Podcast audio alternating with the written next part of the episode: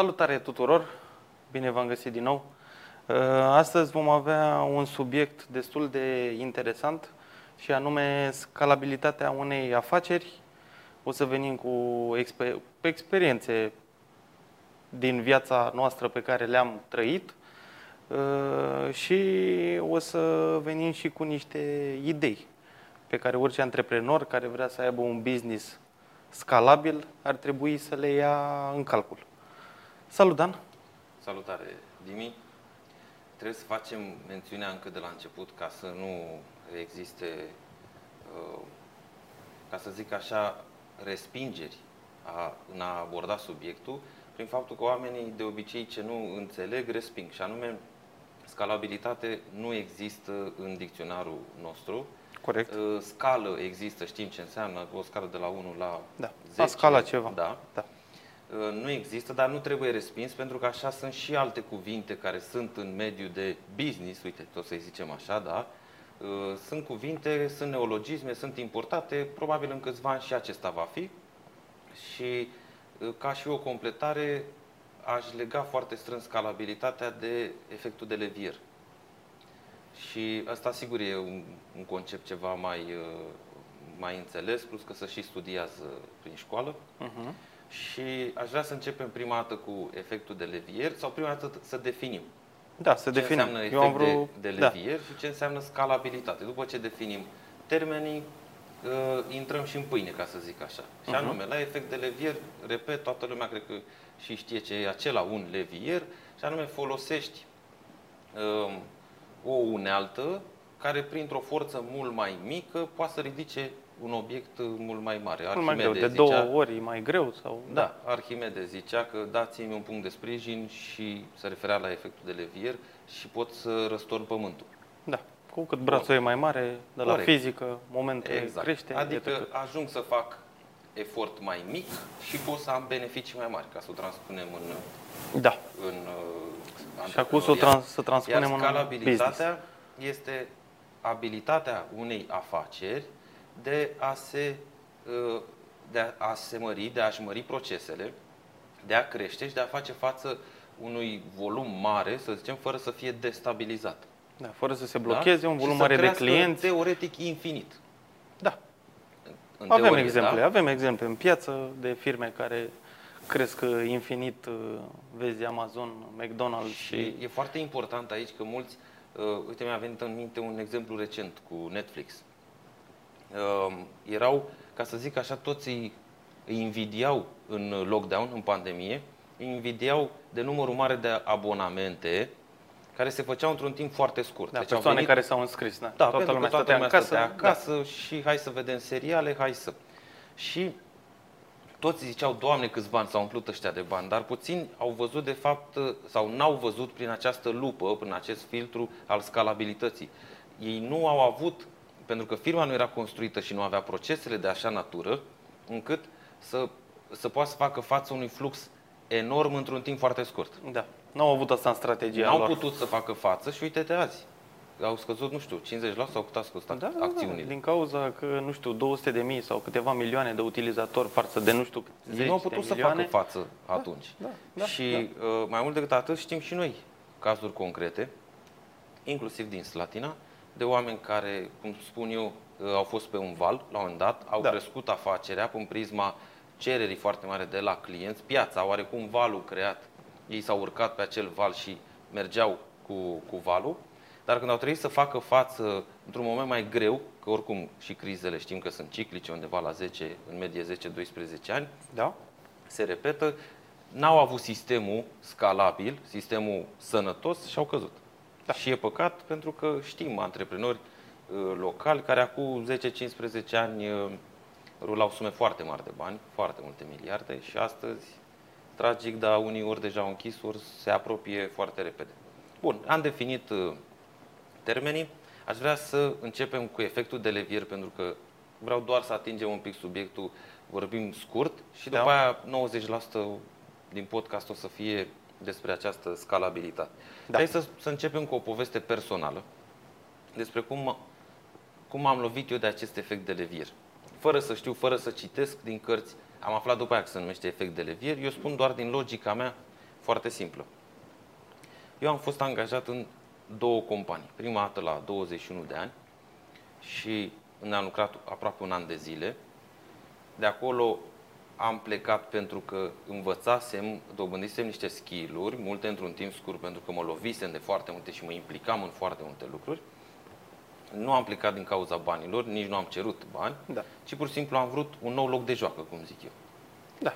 Ai Am alte zis la următorul loc lucruri de, joacă, învățat. responsabilitate foarte mare, mi-am pus în aplicare ce învățasem la primul job și am agonisit și alte informații la cel de-al doilea și la un moment dat mi-am dat seama că am așa atât de multe abilități și am skill-urile astea încât le pot da mai, către mai mulți angajatori sau clienți, oricum îi spune, în perioada aia pentru mine erau angajatori și am zis, dacă tot știu informația asta, pot să dau la 1, pot să dau la 3, pot să dau la 5.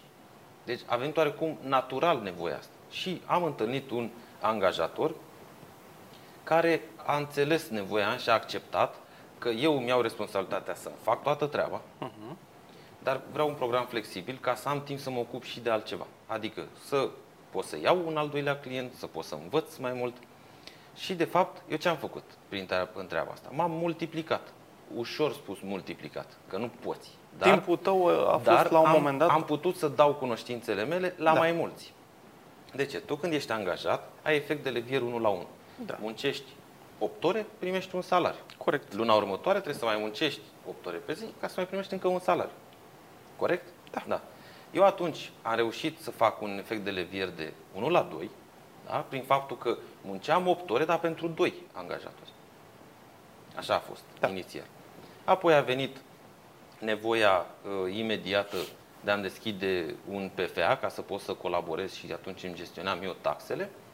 Și foarte repede înainte, adică în mai puțin de 10 luni asta ca și uh, întrebarea de mai devreme de la colegul nostru, de ce PFA sau SRL și imediat am trecut la SRL și așa a început totul. Și apoi, a, apoi am putut să mă multiplic la 5 clienți, deja au schimbat uh, un pic, am schimbat nuanța, 5 clienți, 10, 40, 100. Bun. Asta aș, înseamnă să aș vinzi vrea să o te- informație la mai multe... Să te opresc uh, Da. puțin. Bun. Uh, ai, ai plecat de la efectul de levier de la 1 la 1, da? după care ai, ai trecut la 1 la 2. Cum ai reușit? Pentru că tu timpul aveai limitat și, în mod normal, dacă treci de la efect de levier 1 Da. la 1 la 1 la 2, trebuie să faci niște schimbări. Corect. Inițial, pentru că eu nu aveam un sistem, la mine a venit o chestie, repet, firească, naturală, așa mi-a venit atunci, da. dar eu nu aveam un sistem pe care să mă bazez, cu foarte multă muncă e răspunsul. Adică, știu, vei spune, păi da, dar acolo munceai 8 ore, luai uh, 3 lei, acum ai ales să muncești 14 ore și iei uh, 9 lei, dau un exemplu, da? Da. Și atunci ce uh, mare inginerie e asta, să muncesc mai mult, ca să, să muncesc dublu ca să câștig dublu, îți dau un exemplu. La ce ai lucrat? Exact. Dar eu nu doar lucram efectiv și atât, adică Operațional. doar dublam operațiunile. Nu, am câștigat timp să mă dezvolt eu și să lucrez la sistem. Și anume să pot să-mi iau uh, un ajutor, să-mi iau o colegă, un coleg, o colegă, căreia să încep să-i deleg din lucruri ca să am și mai mult timp pentru a lucra din nou la sistem. Adică Evident ai... că în paralel, sau nu că în paralel la început, munceam uh, 101%, deci munceam Da, da. extraordinar de Da, mult. da, da. Dar ușor, ușor s-au schimbat, s-a schimbat balanța. Am început mai puțin din operațional și mai mult să treci de fapt în ceea ce înseamnă business sau antreprenoriat, că asta e ideea, la urmă urmei.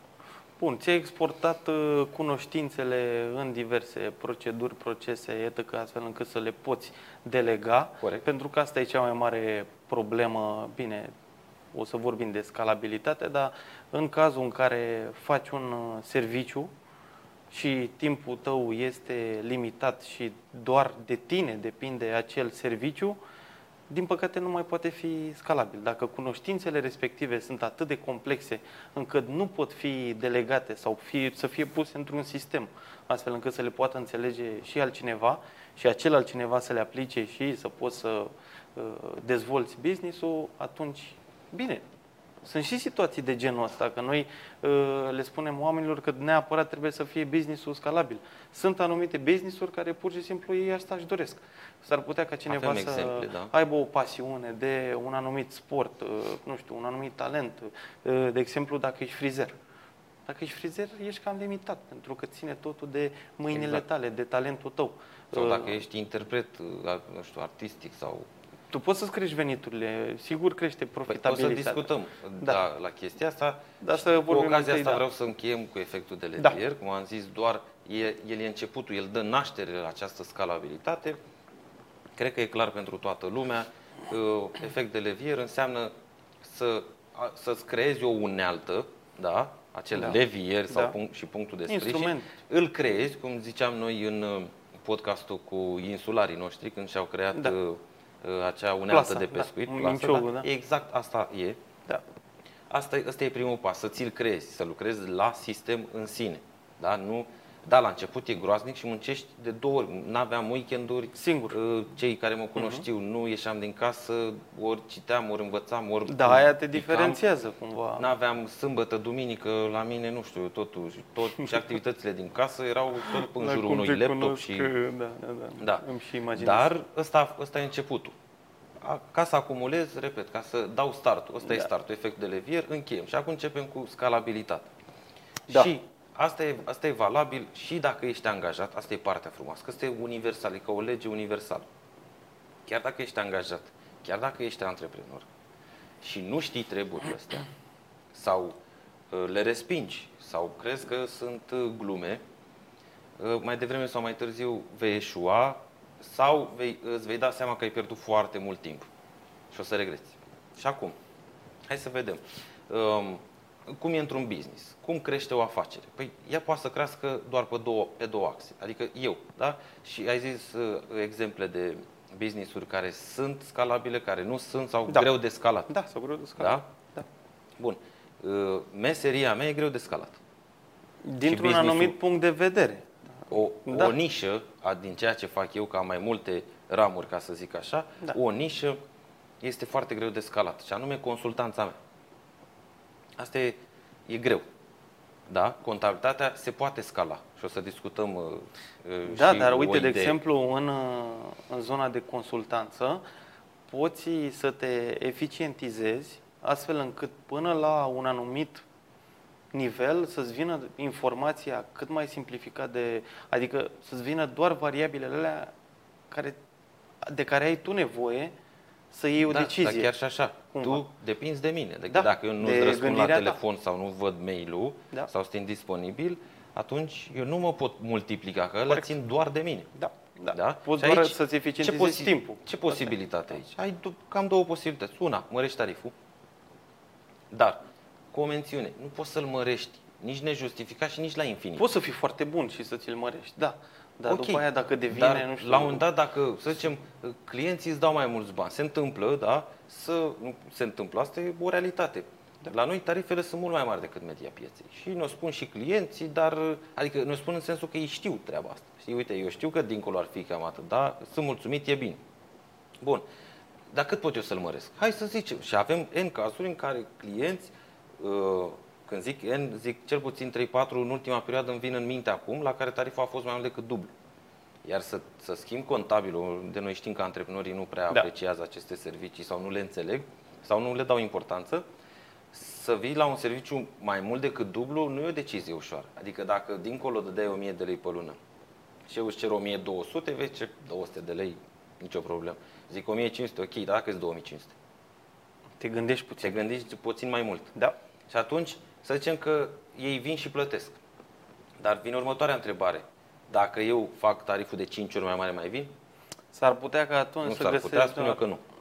Bine, Poți să oferi tu poți, servicii. Sunt și excepții. Noi sunt aici și vorbim de excepții. contabilitate, nu de consultanță, că la consultanță e simplu. Eu pot să-ți dovedesc că din reducerea de taxe produc înțeles, niște da, bani. Dar da, contabilul, da. La el nu contabil, prea, el, da. cum am mai discutat, el operează în trecut. Da. Nu îi duci actele, le operează, face niște închideri, declarații și atât. Da. Unde și arată el valoarea? Deci aici nici eu nu te pot ajuta până la urmă, că sunt clienți care zic, cel puțin la firme mici, că vreau să ne mutăm și, și atunci le spun nu, vă putem, nu putem să colaborăm, pentru că sigur tariful nostru ar fi mai mare și nu o să simțiți vreo mare diferență. A, decât uh, uh, grija noastră, adică tot spre o consultanță mergem de fapt și nu contabilitate, ce anume că îți răspundem la telefon, că te Da, rezolvăm pe servicii loc mai sau în profesionale. câteva ore sau, da, maxim a doua zi în funcție de complexitate. Chestia astea, astea deja vorbim de o consultanță, da? Contabilitatea în sine nu e nicio diferență la mine sau la alți colegi de mei din piață. Plătești acolo 1000 de lei doar pe contabilitate, rămâi acolo. Nu vii nici la 1200, că n-ai de ce. Asta în zona serviciilor, deja dacă vorbim Da. despre piața de uh, produse pe care le confecționezi Asta tu. vreau să zic. Să acolo- stabilim treaba asta și să trecem, deci să abordăm prețul și să-l trecem în toate uh, categoriile, adică producție, comerț și servicii. Da. Da? Deci poți să mărești prețul, dar indiferent că faci producție, comerț sau servicii, nu-l poți mări la infinit pentru că piața nu-l va absorbi, nu-ți va plăti. Da. Da? Și atunci, tu faci producție, eu fac servicii, da? Da. Um, nu putem să mărim la infinit, trebuie ce să facem? Doar să ne eficientizăm. De ce? Că apare ace- cea de-a doua unitate care trebuie atinsă în scalabilitate, și anume, anume numărul de clienți pe unitate de timp. Da. Asta poți să faci. Tu îți iei un robot ca să producă mai mult decât produce un om, da? da? Să-ți mărești efectul de levier, Nu ca obosește, să nu scazi nimic, da. cheltuielile, să crești producția și să încasezi mai mulți bani, să atingi mai mulți clienți, ca să zic așa. Dar cam atât poți să faci. Da? La fel, uh, a- și de fapt, hai să și analizăm niște business-uri, tocmai, deci am vorbit, unitatea de timp și numărul de clienți uh, pe, ți poți crește, Da. ca să, să ai scalabilitate. Și am discutat producție comercială, hai să vedem o plajă mai largă de firme, de afaceri, de modele de business care pot fi scalate sau ori foarte greu, ori unele nici nu trebuie, nici nu merită efortul, s-ar putea să nu merite. Și dacă vezi prin ochii care văd eu, prin filtrul ăsta al meu, prin uh, ochelarii ăștia, ca să zic așa, dacă ți Da. îi pune Bine și zis, vezi da. ca mine, hai să vezi că ar trebui să spui semne, semne mari de întrebare asupra business-ului, modelului de business. Că poate ți-e foarte greu, adică e de așa natură. Adică tu să-ți Și- dorești să crească, dar el să nu poată. Asta Corect. e, Și hai să vedem e problema care Câteva poate să exemple. vină. Am zis mai devreme artiștii și talentele personale. E foarte greu să dai talentul tău la o altă persoană. Deci atâta timp deci cât- va depinde de tine. Ești cântăreț, ai o voce foarte bună, tu va trebui să muncești, dacă luăm strict uh, nișa asta de business, da? tu ar trebui să muncești tot restul vieții ca să ai bani. Da. Deci dacă e dependent de tine direct, activitatea businessului, că le cumva le atinge cam pe toate și artiști și sportivi și alte personalități care fac bani până la urmă cu corpul lor sau cu talentul pe care îl au, uh, sunt greu de scalat. Pentru că Corect. depinde doar de ei. Serviciile, am zis, deci Pot- a- sunt servicii- Categoria a doua. Serviciile, de ce? Pentru că ele depind, depind de capacitatea de uh, om pe oră, cum calculăm și noi. Cât Da. uh, muncești ca să putem să facturăm, să încasăm, da? Și depinzi de om pe oră, omul are tot 8 ore de lucru, maxim poți influența puțin în sensul că uh, eficientizezi, găsești niște metode, Da, ori eficientizezi, sisteme, dar software, nu ori- poți da. la infinit pentru că n-ai cum să eficientizezi, uh, repet, 100%. Dar avem- aici apare o problemă foarte mare în practică și sunt convins că antreprenorii s-au lovit de treaba asta, e Ia. imposibil, și anume omul când devine foarte bun, adică ori se eficientizează el prin ceea ce face, prin skillurile care au crescut în abilități, Își e pun o mai bun, întrebare. și atunci pleacă, de cele mai multe ori. Um, E de înțeles, e normal. Nu trebuie, îi văd pe antreprenori că sunt foarte supărați și vin cu argumente cea de gen, domne, dar la mine a învățat. Domne, dar ia uite, a stat 5 ani și a plecat. Domne, și foarte nemulțumit și ei trebuie să ia de la zero. Dar De ce pleacă eu, ei de fapt? Dar eu văd din prisma mea. Eu am fost și în tabăra aia. Da? Și anume, eu când am plecat, cum am spus mai devreme, nu am plecat pentru bani, ci pentru că nu mi-a oferit un loc de joacă interactiv pentru mine. Deci ne-ai oferit cumva resurse sau mediu Exact. respectiv ca să se Și mai dezvolte sau să se mute din Monotonia și plictiseala ne afectează pe toți. Că a, așa le spun antreprenorilor. Când spun, domnule, uite, mi-a plecat, ăla era omul cel mai bun. Te, bun, dar zic, tu nu te plictisești? Tu nu te plictisești să faci zi de zi același lucru? Antreprenorul ar vrea Nu să te aibă plictisești. roboții. Da, e om, Că e dai normal. seama, normal, Da? Eu am da, trecut exact. prin chestia asta și o înțeleg. Și singur ca să venim și cu o soluție, sau care cred eu că e soluția, cu nu știu, eu testez treaba asta inclusiv cu colegele mele, e implicarea lor în scalabilitate.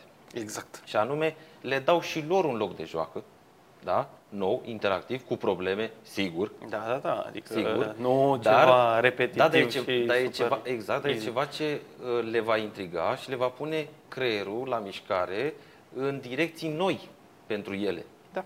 Da. De Și acord. atunci trebuie să fie interesant și cred eu, repet, e doar un test, nu știu, vedem, discutăm peste un an sau cinci, dacă a funcționat, dar eu măcar propun o soluție față de cei care doar se plâng că le pleacă oamenii și, repet, de cele mai multe ori nu pleacă din cauza banilor. Nu. Nu, Nu pleacă. Acum, Pleacă din treaba e în plictiseală, felul din- următor. Că ei poate vor mai mulți bani, sunt într-o anumită poziție care e plafonată de către piață. E normal să-și dorească mai mulți bani Bun. și da, ai dreptate. Și Pentru- de obicei știi unde se rupe toată în comunicare. Respectivului, el spune doar că ar vrea să câștige mai mult, dar nu are curajul să spună că ar vrea și ar avea puterea să plece și pe picioarele lui și în același timp să colaborați. Nu, pe el, nu prea ai discuțiile astea cu angajații Da, că și e o, e o sunt greșeală asta. stânjeniți. Să stânjeniți. Dar ai atins un subiect foarte bun, ăsta.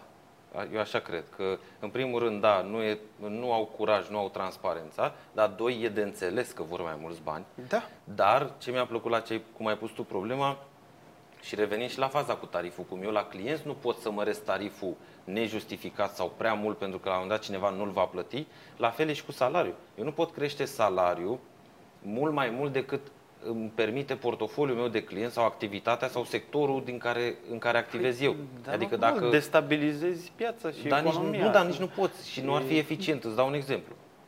Să zicem tu că vorbim de activități de om pe oră. Da?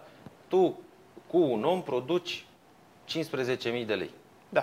Da. Nu știu cum, că vinzi ceva, că face servicii, nu contează. El îți aduce ție 15.000 venituri. Da. Scazi taxe, scazi uh, salariul lui, scazi uh, cheltuieli, ce mai ai pe acolo și constați că tu rămâi, din ceea ce el produce, rămâi cu 3.000 de lei. 3 sau 4.000 de lei. Da? Și el câștigă tot 4.000. Hai zice că e un câștig foarte bun, uite, ambele părți ca să stabilim câștigă câte 4.000 de lei. Deci 8.000, iar diferența de 7.000 până la 15.000 sunt cheltuieli, taxe și orice altceva. Da. Eu n-am o problemă că eu să câștig 4.000 cât câștigi și tu. De ce? Pentru că eu câștig din scalabilitate și anume am 3 angajați, o să câștig 4 ori 3. Bun. Bun. Dar dacă vine angajatul și spune, eu nu mai vreau 4.000, eu mâine vreau 8.000. Păi asta înseamnă că eu să nu câștig deloc. Sau, Deci, sau, deci nu, rămânând în aceleași Ah, date. ok. Deci aceleași date, dar nu, mă, nu creștem aceleași prețul. date. Nu facem nimic, nu ne eficientizăm, nu creștem prețul, nu creștem portofoliu, dar zice, peste noapte vreau dublu. Păi pot să-ți dau? Nu. De ce nu pot să-ți dau? Nu că n-aș vrea. Sau că n-aș vrea pe o perioadă scurtă, pe 2-3 luni, să câștig zero cu tine. Aș face și treaba asta.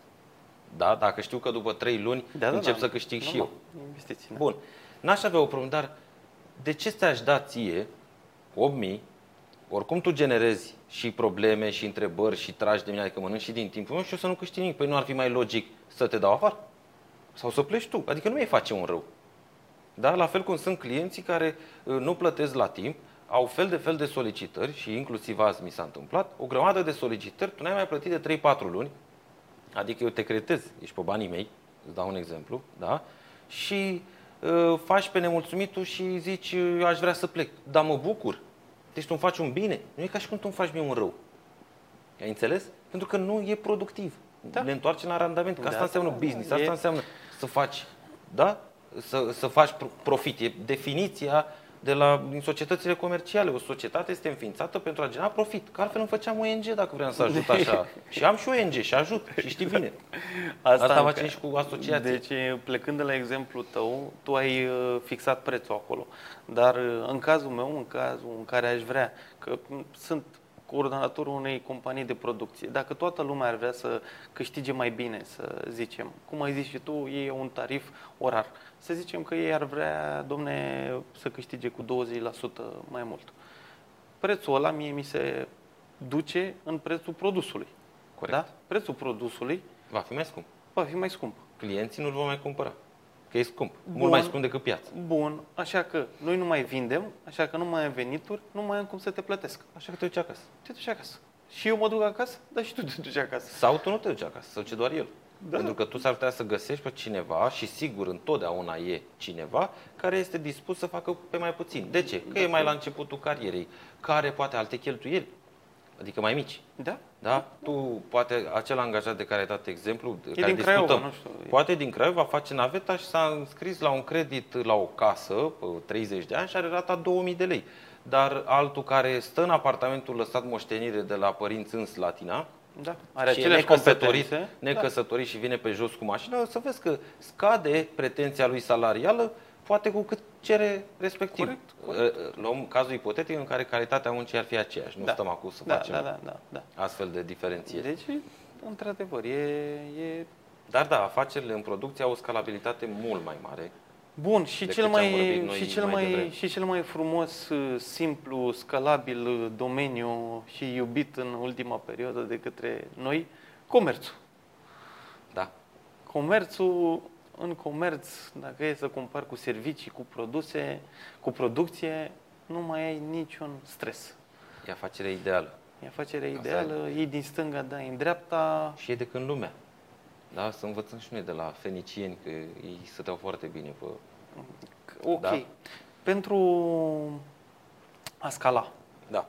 o afacere, uh, trebuie să ții cont de mai multe lucruri. Adică, ok, uh, poți gândi scalabilitatea afacerii din momentul în care, din momentul în care ea e în pântec, e startup și îți trebuie un plan, o strategie care Da. să țină și uh, să țină cont și de scalabilitate.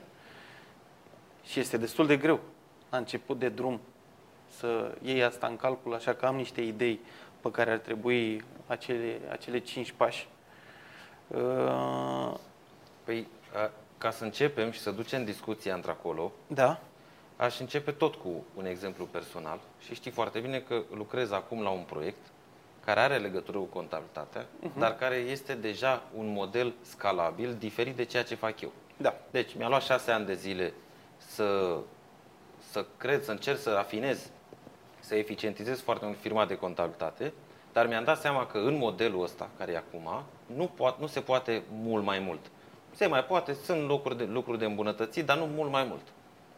Adică nu ceva care să, uh, să se multiplice de 2, 3, 5, 10 ori. Da, tu vrei un stejar. Acum nu prea se poate Mhm. treaba asta. Am încercat prin puncte de lucru, prin uh, să facem colaborări, să uh, eficientizăm, să, să fim, uh, cum spun, cu fel de fel de proceduri, sisteme, uneori poate ne-am și aglomerat, acum le mai simplificăm.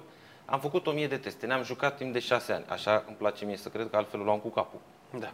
la cât de greu uh, a fost uh, tot acest proces. Și acum, într-un uh, următor parteneriat cu un alt antreprenor care are deja două afaceri, zic eu, de succes, că dacă Sigur, gestionezi da. aproape 3 milioane de euro, eu zic că e clar că și-a dovedit uh, capacitatea, dar partea interesantă e că am acceptat propunerea lui, deși am propuneri sau am venit și eu cu propuneri către alți antreprenori, dar el a fost singurul care a, a avut o viziune de scalabilitate, o viziune mare. Și pe mine aia m-a prins. Și De ce? similară cu Și eu domeniul am- tău. Și similar, de, sunt puncte comune, Mhm, corect, dar pe mine uh, m-a atras exact această scalabilitate. Și am spus și lui că am avut propuneri și am în continuare, iar unele le-am făcut și eu. Dar le-am făcut către antreprenori sau ei când îmi propuneau, ziceau, uite, da, am o, am o idee. Și uite, aici avem o marjă foarte mare, câștigăm, da. Și eu încercam întotdeauna să pun ochelarii ăștia, cum ți-am zis, și să privesc, dar o pot face național. Long term, național, pot face- mondial. Da. Și automat că îi vedeai cum se schimbă la față. A, păi nu ziceam, luăm Nu astea mai lucruri trei, locale. Le dăm de la... Ai văzut că- Dăm cum, un bum? cum discu, da, cum discut și eu. Dăm un Uh, ton, stăm Identificăm liniștiți. paharul ăsta. Pot să, pot să dau cu tirul? Oh, păi Stai Stai mai întâi să vedem dacă merge, dacă nu. Atunci înseamnă că... Da, e dream clar. big. Și atunci, eu mi-am pus un, un obiectiv, este în manualul nostru, încă din 2020. Și am arătat uh, și partenerului, asociatului. În 2020 am zis că la 31, obiectivul pe 3 ani, pentru 31 a 12 a 2023, adică la anul, este să am o afacere scalabilă, francizabilă. Au trecut 2 ani de zile, am făcut 11.000 de teste, am încercat, nu au funcționat. Și cred eu că ăsta va funcționa. Acum, uite, înregistrarea rămâne, să vedem dacă reușim ceva până în decembrie Eu te 2023. susțin, am dezbătut Termenul o ăla. groază de idei. Propus. Eu zic că nu prea are cum să nu.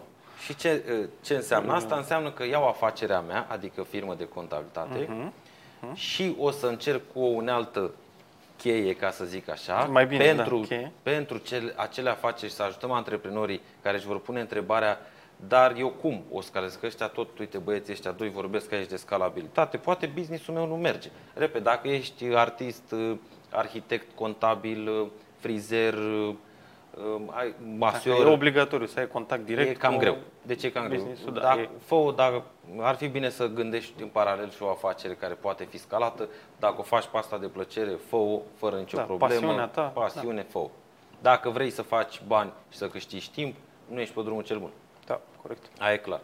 E, unealta cheie de care mulți încă nu profită, de fapt, da, vreau să zic două, dar nu, las una, că se îmbină. Tehnologia.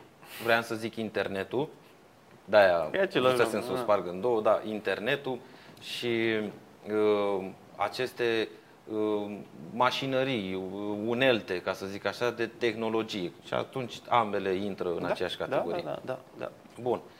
La orice poți să adaugi. Internetul te ajută enorm de mult să scalezi. Da? Internet folosesc și eu acum, am și eu anunțuri, găsești pe Google, uh, ai, am site de când am început, dar nu l-am folosit la nivel mare. Da? Adică să pot să, să mă propag, să mă multiplic de 2, 3, 5, 10, 100 de ori. Am uh, aici o mențiune și vreau să fac o paranteză că e important, cred eu. Cred eu că la scalabilitate e foarte importantă și logistica a ce vrei tu să împarți. Că da, într-adevăr, internetul, tehnologia te ajută să fie așa ca o caracatiță. Poți să ajungi peste tot, barierele, nu știu, pot să fie doar limba și trebuie să traduci în uh, multe cazuri. Dar, uh, de exemplu, serviciile software Da. sunt niște, pro, niște servicii care nu sunt palpabile, nu sunt fizice. Așa că logistica este extraordinară. Uh, Tu nu ai nevoie să vezi, domne, de camioane sau de cine știe Și e ce. enorm de scalabil. Un- Ai un muncit click, o dată Da. și îl dai la milioane, miliarde. Exact. Gen uh, Windows sau Ca și sistem de descărcările, operare. ca și- Da? da, Ai da. muncit o dată, ai investit foarte mult, e- ai riscat, am discutat asta Da, în podcastul da, da. cu Povestea Insulei. Și atunci după aia te multiplici nelimitat, pur și simplu. La produse ai nevoie de o logistică și cu cât e produsul tău mai mic ca și dimensiuni, mai ușor, cu atât uh, s- logistica e mai ușoară, mai ieftină uh, și în cazul în care nu poți să exportezi, să te duci cu logistica în alte țări, adică să depindă neapărat să ai contact cu, să aibă contact acțiunea cu businessul tău, e belea. Nu prea, Da. nu prea ai ce face. Chiar dacă te duci tu pe internet și tu ești din Slatina Da, da, și trebuie da. să vină de la Bacău la Slatina să îi Te faci poate tu- ajuta, te ajută, te îmbunătățește, vei simți o creștere, Da, da. dar uh, tot nu e ceea ce noi zicem când zicem scalabil, nu e să te dublezi. Deși pentru unii asta e o realizare enormă, să-și Da, dubleze da, da, profitul da, sau cifra da. de afaceri sau uh, să-și îmbunătățească cash flow. Da, dar nu e ăsta. Și îți dau un exemplu de ce înseamnă tehnologie. McDonald's, de când e înființat? 60 ceva de ani. 60 de ani. Da. Facebook, de 15 ani. 15 ani, cam Da. așa, în 2006, da. ca și valoare în bani, Facebook e de 3 ori mai valoros decât McDonald's. Uite-te Da. cât i-a luat lui McDonald's da? și cât i-a luat lui uh, Facebook sau alte firme, avem și noi coloși care am exportat și noi, să zicem așa, prin UiPath sau Da. ceva de, uh, și alte firme asemănătoare. Și uite-te oarecum cât de repede, și și oamenii au muncit foarte mult, dar cât de repede și într-un timp scurt să poți să explodeze așa. Deci variabila Fără comună asta, care au avut-o era toate foarte- firmele astea Tehnologia. gigant, tehnologia. tehnologia cu a, acea remarcă internet. Că tehnologie în producție ai și tu, are și un oponent de altul. Corect. Da. Dar dacă internetul și modelul de business e diferit, el și dacă și a tehnologie e mai bună, s-ar putea să fie sub tine. da. Deci asta e clar. Astea sunt foarte scalabile. Softuri, Deci tot ce folosește internet, podcasturi, bloguri, de ce poate să ajungă prin internet la mult da. mai mulți oameni decât dacă faci tu o revistă tipărită și o pui la chioș.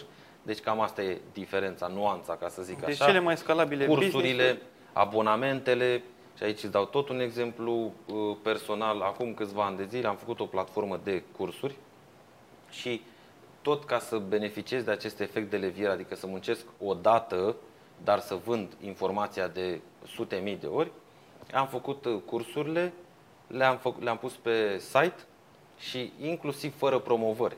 Deci nu, aici, cum să zic, a fost uh, de lăsarea mea, în sensul că nici n-am știut, nici nu mi-am, acord, mi-am pus acolo foarte multe Da, da, resurse, da. dar cu un efort mic, asta garantat, am reușit să generez venituri suplimentare fără un alt efort.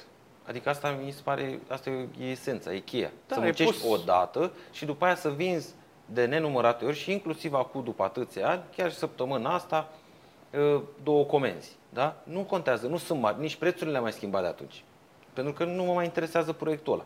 Eu vreau să spun că poți să muncești odată și să te multiplici. Adică tu pe tine, ca să zic așa, Asta doar dacă e ca o viziune, știi, să o vezi așa, că te multiplici și ce să vezi? Poți să vinzi informația și în timp ce tu dormi. Pentru că atunci când tu te-ai dus la culcare, platforma este online, cineva intră, cumpără, plătește cu cardul, că altfel nu se poate.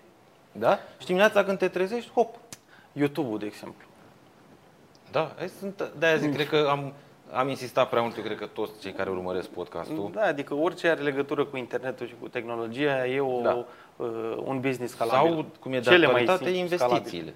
Gândește cum se făceau investițiile pe vremea părinților, cu Trebuie să acele te duci. carnete, ce, cu Săptămâna viitoare mă duc Și să uite-te depun acum, bani. da, da, mă duc la cec și cu carnetul și așa. Da. și uite-te ce înseamnă investițiile prin internet. Astăzi. 10 Poți să- secunde, da. Exact. Da. Oriunde pe glob. Cumperi acțiuni din America. Păi acum 30 de ani nici puteai să visezi la așa ceva.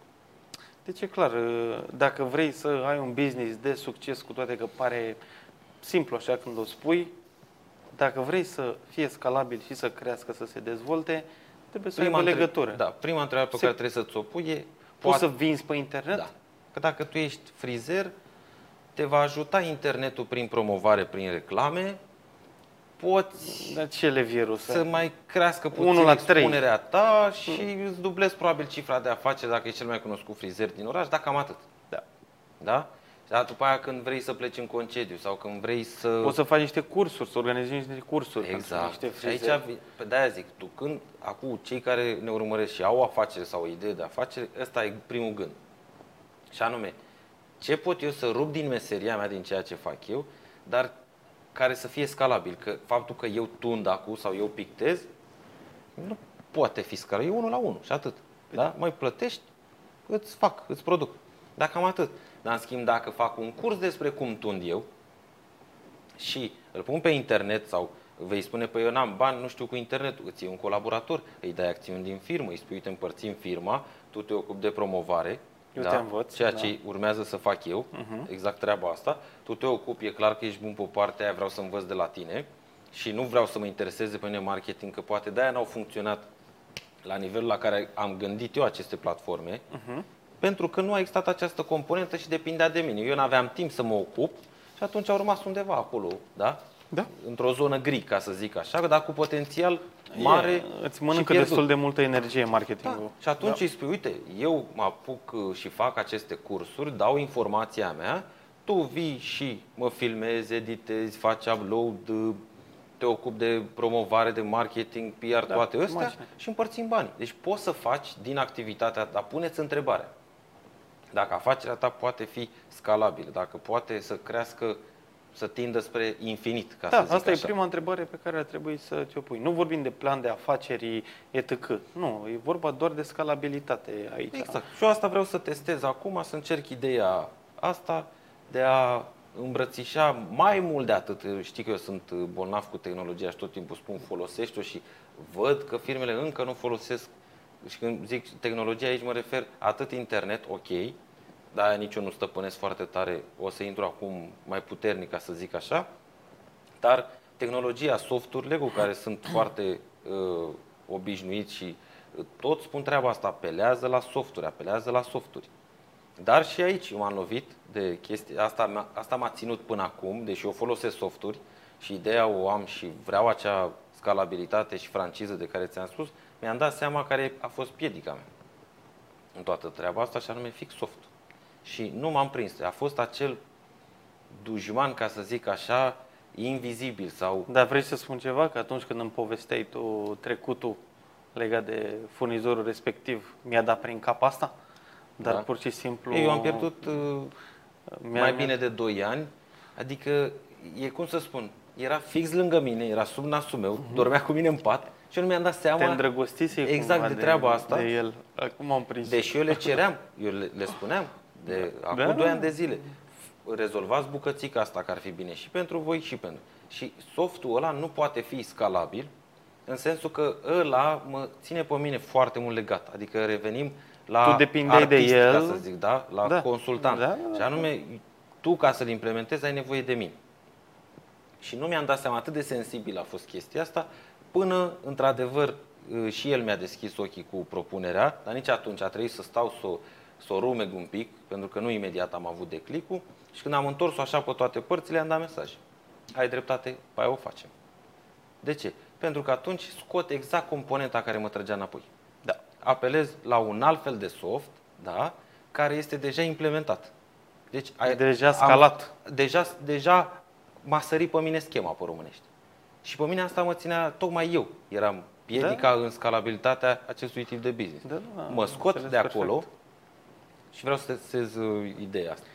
Să-ți mai... uh, Deci nu, vorbim până acum într-adevăr de scalabilitate a unei afaceri, dar uh, cumva de la zero, în, în, uh, în, uh, ca și startup. În cazul în care ai deja un business care are deja un trecut și vrei să-l dezvolți, vrei să crească, te-ai decis că, bă, în ultimii 5 ani m-am plafonat, vreau să fac și eu o modificare. Cum ar trebui să gândească un antreprenor dacă afacerea lui e scalabilă și, mai important de atât, în cazul în care ajunge la nivelul la care ar dori să ajungă, dacă infrastructura pe care o are el în momentul ăla și resursele sunt îndeajuns. Să-ți povestesc cazul meu. Mi-am făcut un plan pe uh, o perioadă de, lung mai, uh, de timp mai lungă, uh, minim 10 ani, și am observat că în 2030 vânzările ar crește undeva de 3 ori.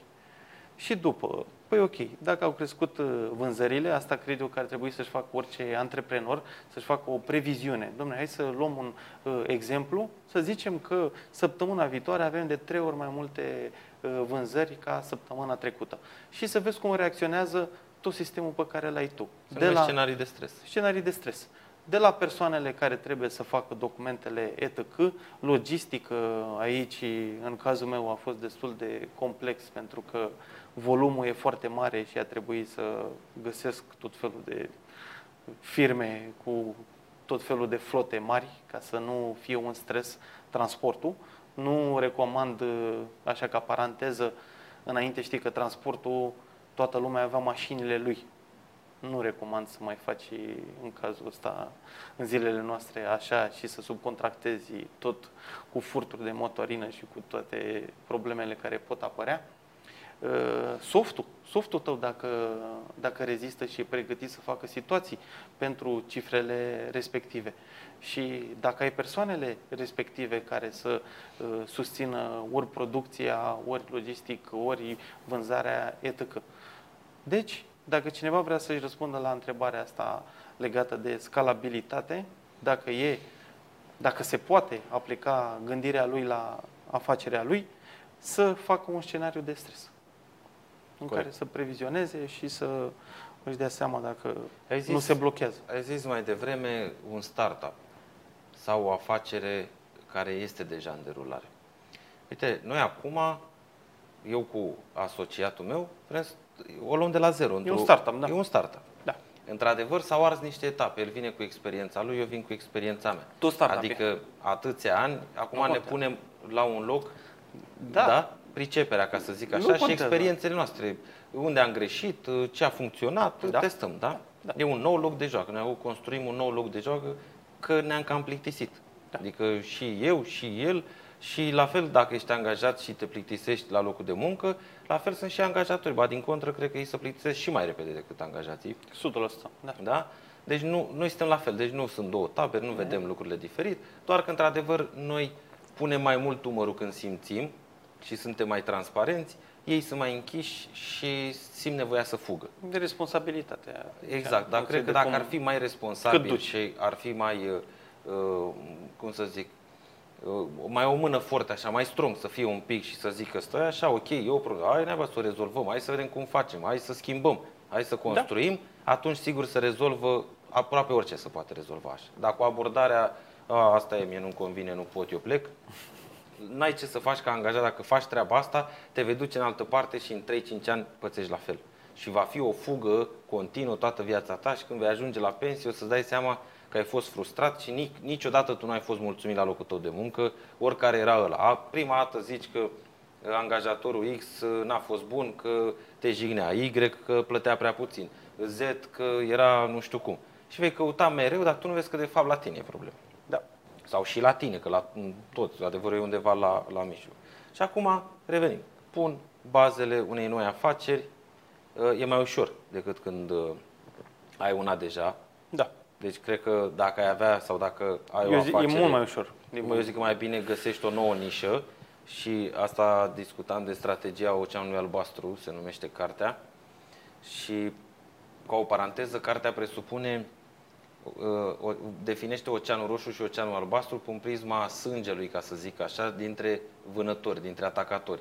Și ei spun că într-un o- un ocean roșu plin de sânge, unde toate animalele se mănâncă între ei, între ele nu prea ai șanse foarte mari de reușită, um, alergi în continuu până mănânci pe alții sau vei fi mâncat. Și e Da. o fugă, o teamă, o nesiguranță.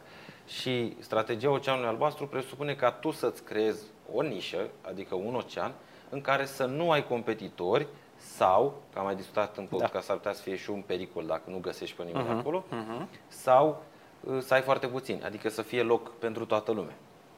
Nișa de care eu fac vorbire uh, nu e genială, nu e așa. E o dar nevoie. E, satisface o nevoie regula de bază a oricărui uh, business, dar și dacă mai pornește altcineva în cursa asta, e loc. Da.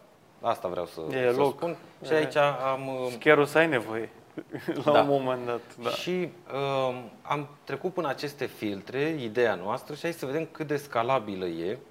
Da? Și am zis așa, prima etapă, ca să zicem așa, sunt cinci pe care Mhm. uh, ni le-am notat și sunt esențiale, dar uh, pot să poată fi mai multe filtre, dar începem cu asta. Prima dată este să evaluezi și să faci scenarii. Da. Am stabilit asta, da? Să treci ideea ta prin mai multe filtre. Revenim la pesimist Și anume, la optimist. am uh, infra... uh, mergem pe ce ai zis tu mai devreme. Am uh, softul, îl am. Rezistă, rezist. Am infrastructura necesară, adică știu să fac uh, Da. Acel business, acea nișă, știu să o fac, Spațiu, sunt pregătit, birouri, mașini, Am. utilaje, Sunt- etc. Fiecare Bun. știe ce are. am oameni, am. Am bani, am. Și că am discutat de filtre, principiul meu de viață în care aplic orice.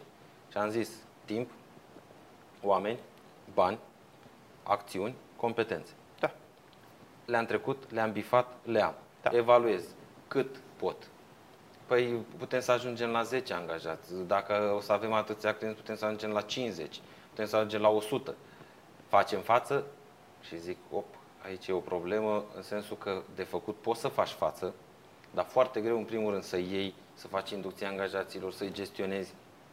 Și atunci am zis, ca și soluție la problema ta că, pe care ai ridicat-o mai devreme, ar fi externalizarea, adică să copiezi ceea ce fac multinaționale sau firmele Da. foarte mari și anume dă la o parte să se ocupe alții și tu rămâi cu, uh, cu nișa ta la care ai plecat. Și atunci, uh, da, și dacă ar fi nevoie de, adică ar scala atât de mult încât eu trebuie să am 50 sau 100, nu trebuie să am 100, pot să am 20, dacă eu mă simt bine și pot să gestionez 20 de, de oameni, iar restul faci pachete, le externalizezi. Și automat va fi cineva Prin francize.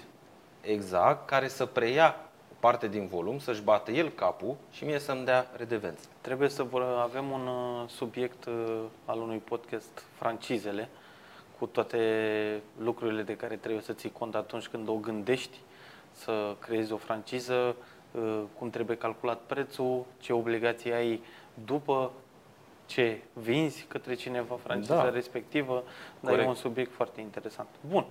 Da. Deci prima dată planifici, o treci până uh, aceste filtre pe care le-am spus uh, mai Mhm. devreme, le analizezi și faci aceste scenarii de stres în primă fază. Ai trecut, Dacă la toate e funcționează cu văzut, da, da, da, da, da, da.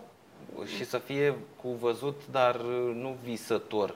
Adică mă descurc Realist. eu atunci când lasă să ajung eu acolo. Nu așa, gândești-o dinainte. Mai bine fi realist și pe parcurs mai modifici la planul respectiv, așa cum ziceam, că se modifică Corect. lucrurile. Doi, găsește sursele de finanțare. E foarte important. Depinde De și ce preferat. investiție e în spate. Exact. Că... De preferat ar fi să fie minimă la început. Sau de, zero, da. De preferat. Sau, da, dacă poți să vii, uite cum e cazul nostru, el vine cu uh, promovare, branding, uh, tot ce înseamnă treaba asta, asta înseamnă skill-urile lui, abilitățile lui. Eu vin cu competențele mele, partea de soft uh, ca și costuri e mică și nu, deci aia nici nu Mhm. trebuie să o luăm în calcul. Atunci, investițiile sunt foarte mici la început. De ce? Pentru că noi ca să testăm, în primă fază, să testăm produsul, ca să-i zicem așa produsul, nici măcar nu o să-l promovăm. Deci creionăm uh, procesele, fluxul de acolo, gândim procedurile Scalabil.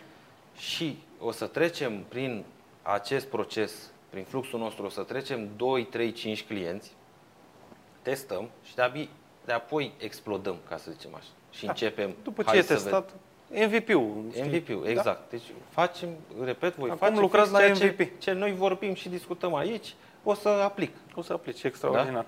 Da, și ca și surse de finanțare, suntem, am mai discutat, poți să ai surse proprii, adică banii tăi, nu prea e indicat, dar dacă trebuie, iai, poți să iei de la familie, cei 3 F din engleză, da?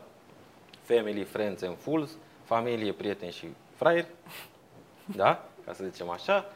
Poți să iei de la bănci pentru o nișă nouă, pentru a testa, de obicei n-ai nevoie de bani mulți. Da. Deci dacă- s-ar putea să ai o problemă în business Poți să ai și un dacă MVP foarte ai o scump idee. uh, și să faci, nu știu, sunt uh, tot felul de aplicații uh, în care poți să deschizi un proiect uh, și să vină tot felul de investitori acolo și dacă le place ideea să îți pună acolo să îți construiești MVP-ul. E și varianta. Un crowdfunding. Da, un sunt crowdfunding, da. Platforme Asta de așa e- ceva. În America, de obicei, Da. mulți încearcă. Alea și sunt cazuri mai rare. Eu, noi ce discutăm La noi în aici, România, astea sunt astea- practice, le astea poți sunt. face, le poți testa. S-ar putea să ai o problemă dacă zici că afacerea, ideea ta, că e la stadiu de idee, necesită sume foarte mari de bani și exact sfatul ăsta l-am dat săptămâna trecută unui uh, antreprenor de la noi din club, care primise o ofertă de la un alt antreprenor să facă, să pună împreună și că o să facem și o să facem, dar vorbea direct de bani mulți. Și atunci îți pui problema. Păi stai așa, putem să facem prima dată, facem aici mai mic, testăm și după aia, da, ne multiplicăm, că gândim mare. Dar nu direct bani mulți și ved- s-ar putea să fie riscant. Poate să-ți iasă, Să, să poate. fie one-time deal ăla, da, într-adevăr. Da, Pentru că- și cum mi-a plăcut o, o scenă dintr-un film, 21, acum mulți ani, l-am văzut, dar mi-a rămas în cap Da, genial îmi place. faza aia. Filmul e unul dintre preferate. Și îl învăț, îi învăța profesorul de matematică că atunci când se pun la masa de blackjack, dacă în 5 minute nu-ți dai seama cine e găina de la masă, înseamnă că tu ești. Da. Asta e genial și așa e. Deci dacă îl facem aici și facem cu bani mulți și nu te prinzi care e găina în toată afacerea asta, sigur tu ești. Da? Da. Deci am vorbit. Prima dată previzionezi, faci planul. Planifici strategie, Când zic plan de business.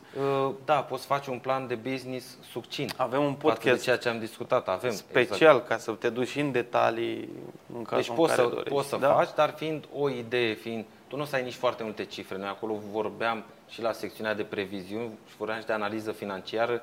La, trebuie să ai mai multe detalii, Da. fiind un ocean albastru, informațiile sunt puține, Odată dar la le 2, modifici. 3, la 2, 2, 3 luni le, modifici în funcție de dar ce mai ți-l afli faci. și din piață. Ți-ai făcut planul, asta e clar. Doi, cauți surse de finanțare. Dacă nu necesită mare efort, cu atât mai bine, Da. te poți juca și, și dacă pierzi, pierzi o sumă mică de bani. nu pierzi nicio nimic, pierzi problemă. timpul tău. 3. Securizezi vânzările. Aolo, aici aș vrea să spun că e foarte important. Și cred eu că e foarte important, mai ales pentru cei care vor să producă.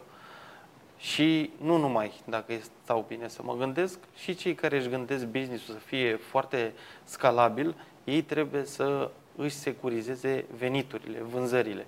Pentru că sunt niște resurse în spate, e o infrastructură acolo, sunt oameni de plătit, sunt uh, leasinguri la utilaje, sunt tot felul de cheltuieli care, dacă tu nu ai previzionat corect și de-aia mergem noi mereu pe previzionări pesimiste, că s-ar putea că dacă ai făcut o greșeală, tu să ai unde să-ți vinzi capacitatea în raport de 70%, tu să rămâi cu 30% pe stoc și să te blochezi luna următoare și... Sau poți să n-ai stocuri suficiente? Sau stocuri suficiente, sunt tot felul de, de da. cazuri. Da. Adică trebuie să o gândești Dar etapizat. Știi care e treaba? De obicei am observat că blocajele nu apar când dai prea multe comenzi, ci când nu mai ai comenzi. Acolo eu e, zic că, e buba. Eu zic că se poate întâmpla așa, așa, așa. așa. Și îți dau un exemplu din ideea mea da? din ideea de, da. de business. De Cum ar fi să te duci Dacă pe piață? mergem direct și promovăm, deci acum lucrăm la site, da? lucrăm la site și la sisteme, la fluxuri. Da. Bun. După ce avem uh, produsul, ieșim, băgăm sume mari în marketing. Asta e scenariul 2. Da. Dar la care nu o să apelăm, dar discutăm. Sume foarte mari în marketing și vin, în caz ipotetic, vin 10 clienți în prima săptămână sau în prima lună. În caz ipotetic. Și am discutat-o cu el.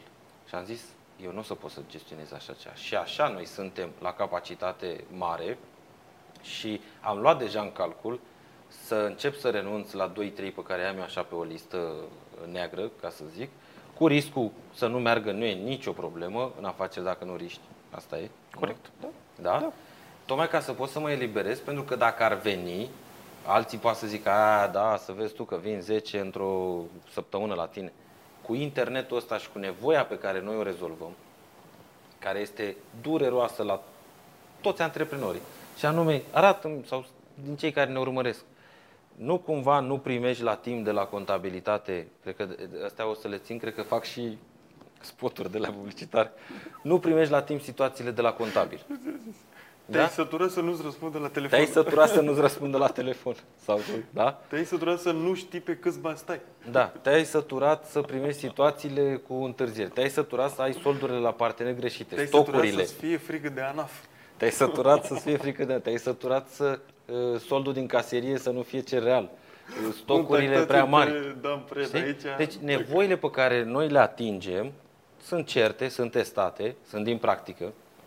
Uh, mergem pe o nișă foarte bine definită, foarte strâmtă, pentru că una, o afacere la început de drum, în opinia mea, trebuie să fie extrem de nișată. Da. De ce? Ca să poți să, să generezi și bani mulți, să și cer bani mulți, contrar opiniei multora în care ești la început, ești doar tu pe piață, trebuie să fii și ieftin ca să vină clienți la tine. Nu este adevărat, pentru că eu o să rezolv probleme specifice și mai mult decât atât o să adaug valoare la ceea ce ai, la ceea ce îți ofer, adică îți rezolv și nevoia și îți dau valoare pe care ăia nu ți-o vor da, poate la aceiași bani. Da. N-ai cum să nu, să nu găsesc 10 din sute de mii de firme din nișa aia. Dintr-o singură nișă, mă refer la un cod Cayenne. De nu mă refer la de afaceri. să testăm așa uh, Vedem. lucrurile astea pe care le începi aici live în podcast da. săptămână da. de săptămână. Și, și dacă pentru testăm că, și dacă nu este uh, tot, nu, nu e vreo rușine. Sau dar ne, ideea e așa, noi tot ceea ce spunem aici zicem ba din experiență, ba din ceea ce mai citim și noi și suntem foarte sinceri. Da. Și acum cu acest test, cu ce teste mai vin și eu din spate, noi o să aplicăm exact ce spunem aici, ca Corect. să nu cumva Și să... și dacă nu funcționează, repet, eu n-aș fi dezamăgit, deși sunt 100% convins că va funcționa, dar hai să fiu 99 și să facem un scenariu de stres, că i-am învățat mai devreme, am sfătuit să facă treaba asta hai să facem un scenariu de stres, nu funcționează. După ce ai numele firmei, să o dăm în podcast, ca să vedem așa, an an uh, graficul. A, păi numele e deja, că e rezervarea făcută, dar mai, mai stăm un pic. Că trebuie să luăm și site-ul și da, să da, lucrăm da, da, da, da. O să urmeze. Și, um, scenariul de stres nu funcționează. Așa, și ce am pierdut? Ce am pierdut? Ai mai învățat am... ceva. Exact. Ce pot să pierd? Nu am ce să pierd. Adică și dacă pierd o sumă mică de bani, chiar nici nu bă, o dar ar fi ultima mea grijă, ca să zic așa, da? Dar uh, nici nu m-aș opri. Deci și până- dau, da, fac o, analo- o analogie. Noi acum construim un loc de joacă nou. Da. Da? Și sunt două variante. Să nu-mi placă locul de joacă pe care l-am construit sau să mă plictisesc foarte repede. Hai să-mi spui tu sau cei care ne urmăresc în podcast câte obiecte nu v-ați cumpărat? Când zic obiecte, zic haine, uh, zic gadgeturi De care Și- la 10 minute după și- ce l-am luat, sau, sau în, în ultimul an l-ai folosit de 10 ori. Eu fac frecvent greșeala asta. Și o știu, e asumată. Da? Cumperi ceva, ești foarte entuziasmat, l-ai folosit de 3-5 ori și te-ai plictisit. Așa trebuie să văd, să, așa văd eu nișa asta pe care vreau să o testez. Și dacă mă plictisesc ce? Am mai făcut treaba asta. Mare inginerie. Și s-a mai întâmplat, Deci mi până se să- întâmplă, până mă, să-ți fie mă plictisesc, frică- nu-mi place. până să-ți fie frică ca antreprenor, vezi ce e de pierdut. Pentru că mulți Nu e o se sumă mare blochează de în bani, e frică. doar timpul meu. Da. Și am, su- am timp suficient, vârsta îmi permite, n-am ce, decât pot să-l pierd timpul la Netflix, pot să-l pierd în părculeț, nu știu, să mă plimb pe acolo, sau pot să-l pierd aici, sau pot să-l pierd dormind. El oricum trece. Păi da. Acum depinde ce vrei să-l pierzi. Eu zic investit, că vorba ta tot rămân cu ceva. Învăț, am testat ceva, am o experiență în plus față de la care n-a testat. E simplu. Exact, exact. Aici, la securizarea vânzărilor, pentru că pare așa, mi-a- ne-am notat noi uh, niște uh, câteva puncte, subpuncte, ca să zic așa, și aș vrea să le citim în da, linii mari. sunt foarte Ce anume? importante.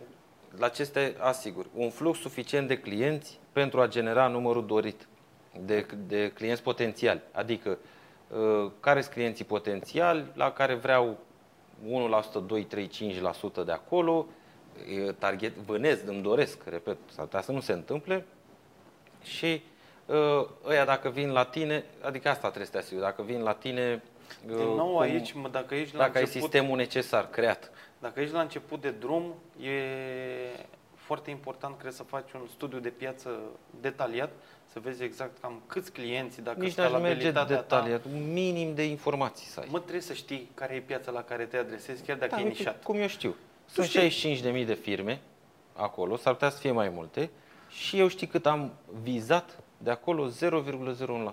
Păi asta ziceam. Iar dacă 0,1% nu e realizabil, mă, dacă ziceam că eu o să iau 50% din firmele, că o să iau, nu știu, 5%, eu am pus 0, virgulă, înțelegi? Adică nu merge nici, nu merge, aia e. De-abia aștept să fiu cobat. Dar măcar știu uh, firmele, da? Da, da. Sisteme de marketing pentru a urmări și a gestiona clienții. Fuh. Da, și discutăm la punctul 4 pentru care are legătură. Sistemul de marketing, uh, ca, ca să nu intrăm în detalii, că eu unul nu sunt prea bun cunoscător, dar știu că sunt oameni care se pricep cu asta, contactează-i, ai două variante, îi plătești sau îi atragi în firmă. E simplu, Da. ca bună Da. ziua. Deci că am și o paranteză aici. În cazul în care ai un business care uh, vinde one time către clienți, atunci partea de comunicare, post-vânzare, marketingul care să îi aducă aminte că mai trăiești și că mai poți să cumperi de la el, uh, nu prea e folositoare. Dar în Corect. cazul în care ai un uh, produs care poate an de an trebuie să-l cumperi sau lună de lună, având, nu știu, consumabilele, de exemplu, sau hrana sau etc., uh, marketingul cred că face peste 50% din uh, Corect. vânzare. Cred că 70% pentru produsele astea uzuale pe care le avea, vedem în magazine, pentru că îți rămâne, trebuie să îți rămână aici.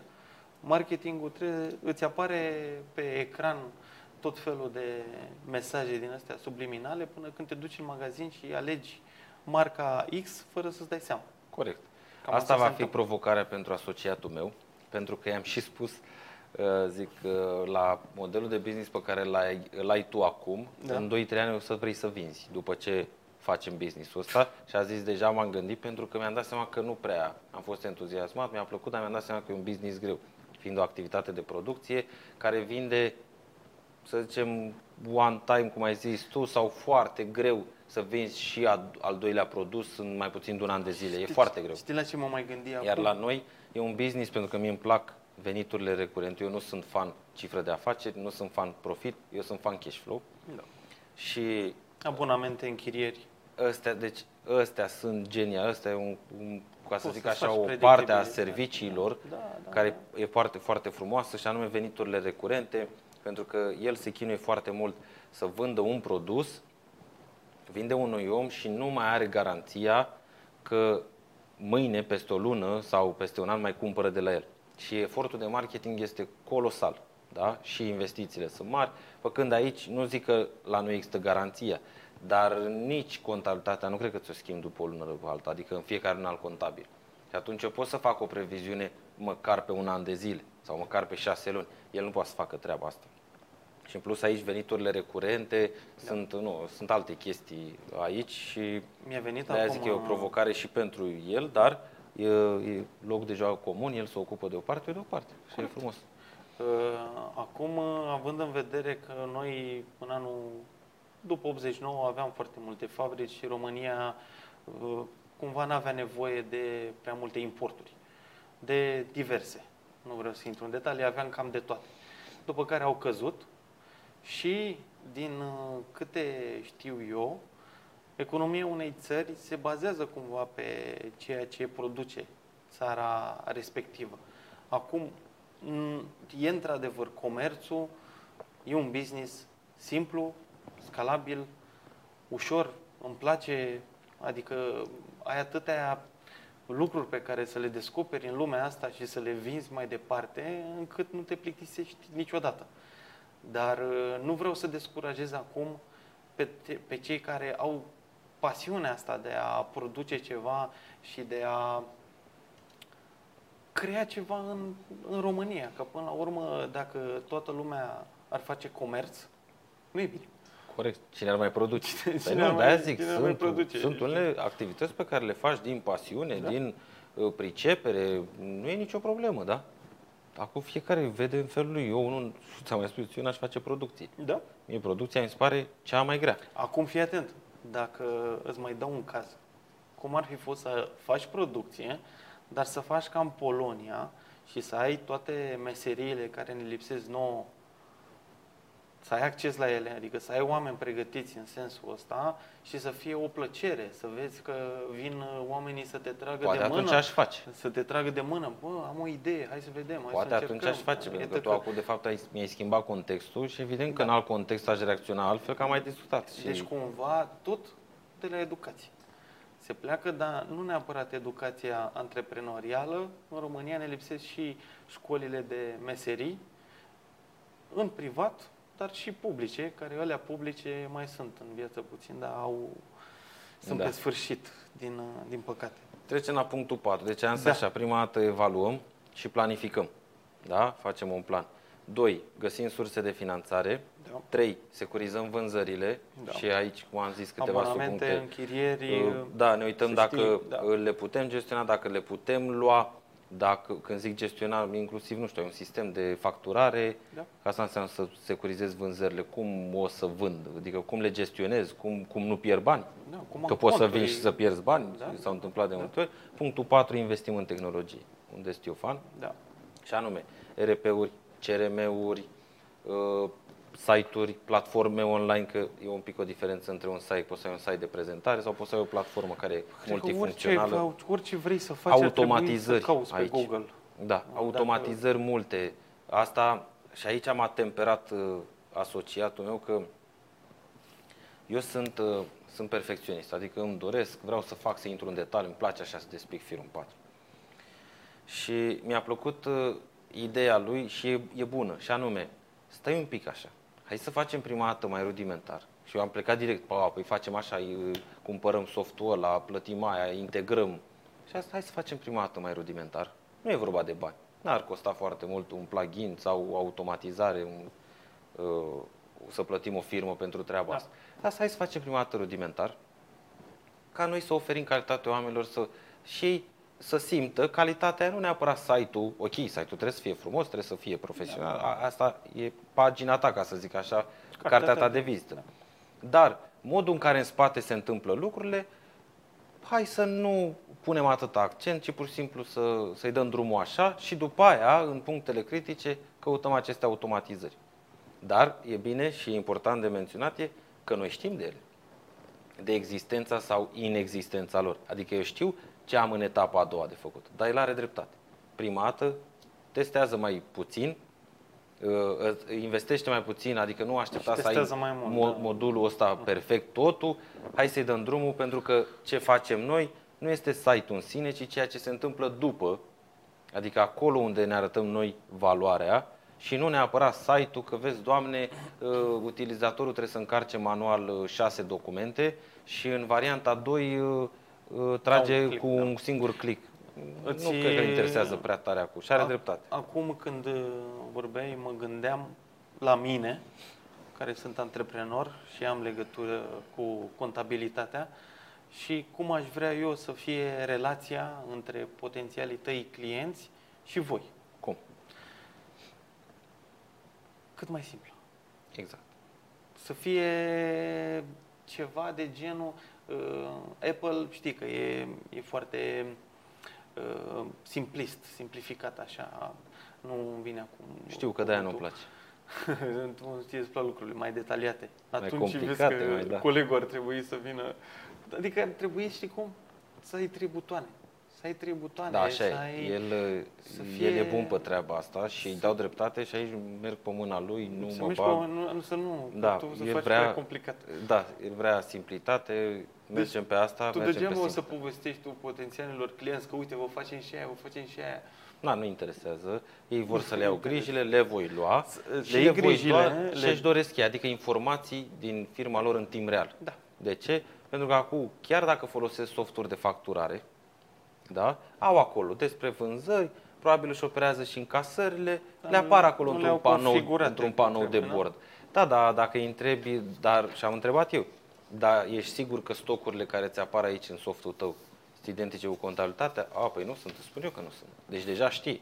Ei, pe viitor, eu spun că sunt acelea și vor fi în timp real, nu mai aștepți. Uh, De la contabil, după o lună sau după trei sau când îți răspunde la telefon sau când poate, să-ți dea niște solduri și niște stocuri care nici ele nu sunt bune și după aia vreți să le rezolvați. Da. Voi nu o să le rezolvați, ba că n-ai tu timp, ba că n-are el și îți mai aduce aminte când vine bilanțul. Păi Sau cum când te atunci? duci la o bancă sau vrei un leasing și atunci iar îți aduce aminte, iar te superi, dar de fapt nu se întâmplă nimic și frustrările continuă și tu zici că dai bani și nu primești. E, acum o să dai banii corecți și o să primești toate astea în timp real și fără bătai de cap, așa cum, uh, cum ai zis tu.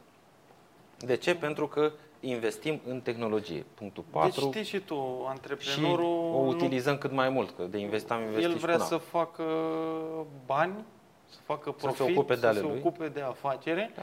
și contabilitatea nu ajută cu nimic.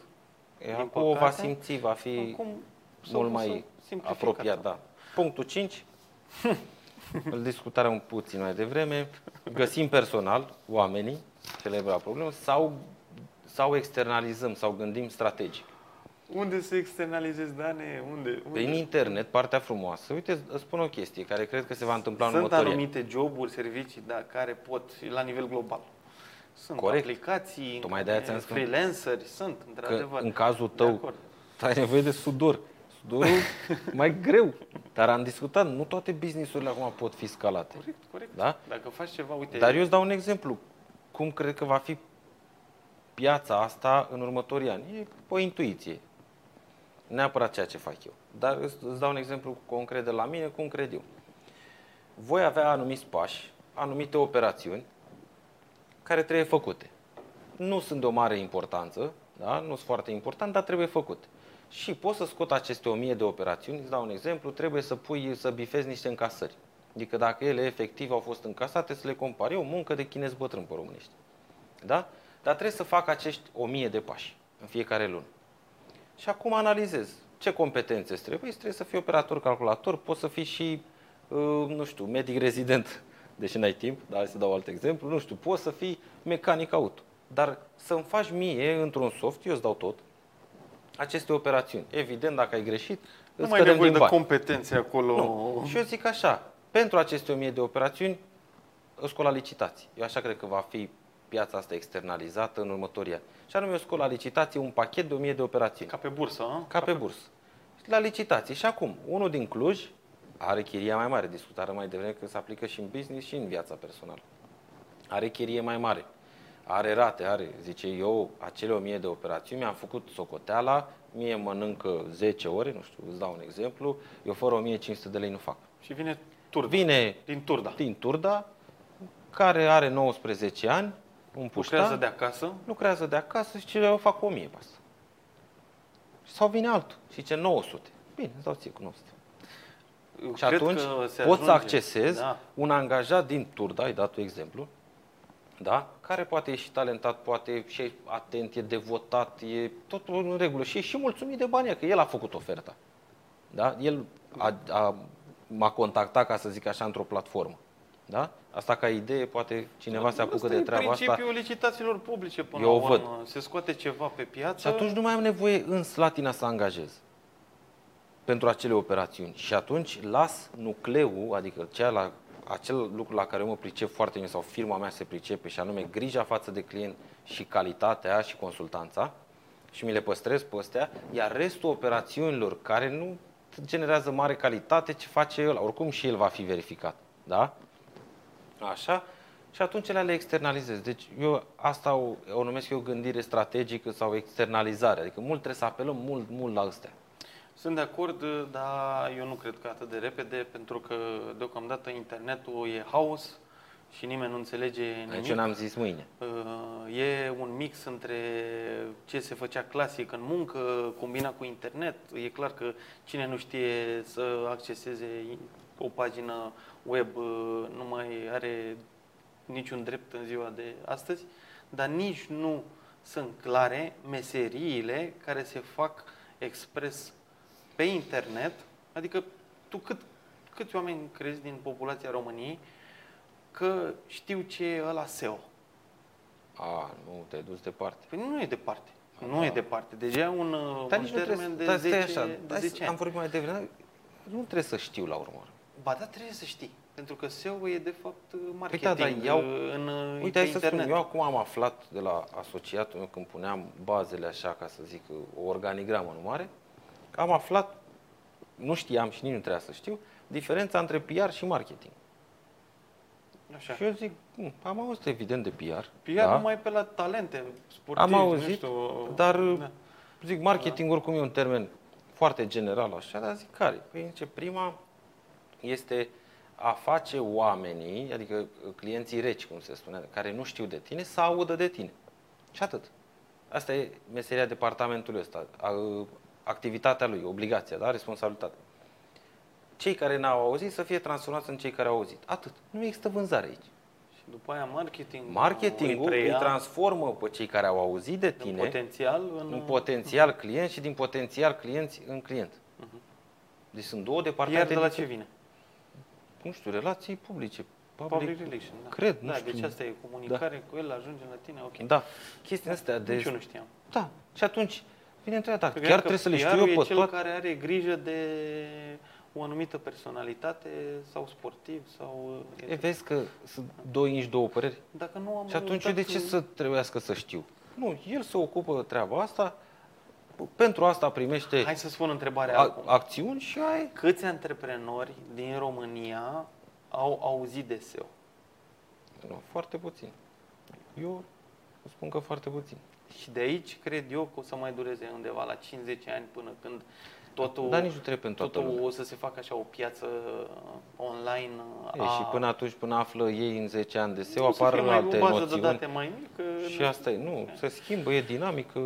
Mă, Vedem. ne-am și lungit, Da. Uh, cred că am spus destul de multe informații, am uh, pornit cumva și de la startup și de la dacă ai avea o companie deja înființată, să-ți dai seama dacă e scalabilă din momentul ăla, să-ți faci niște previzionări optimiste, pesimiste, depinde de niște scenarii de stres, să vezi dacă infrastructura e capabilă să susțină creșterea și multe idei cum zicem noi de fiecare dată. Dacă una dintre ele ar fi să se întipărească în mintea celor care ne ascultă, noi suntem uh, mulțumiți. Mulțumiți, corect.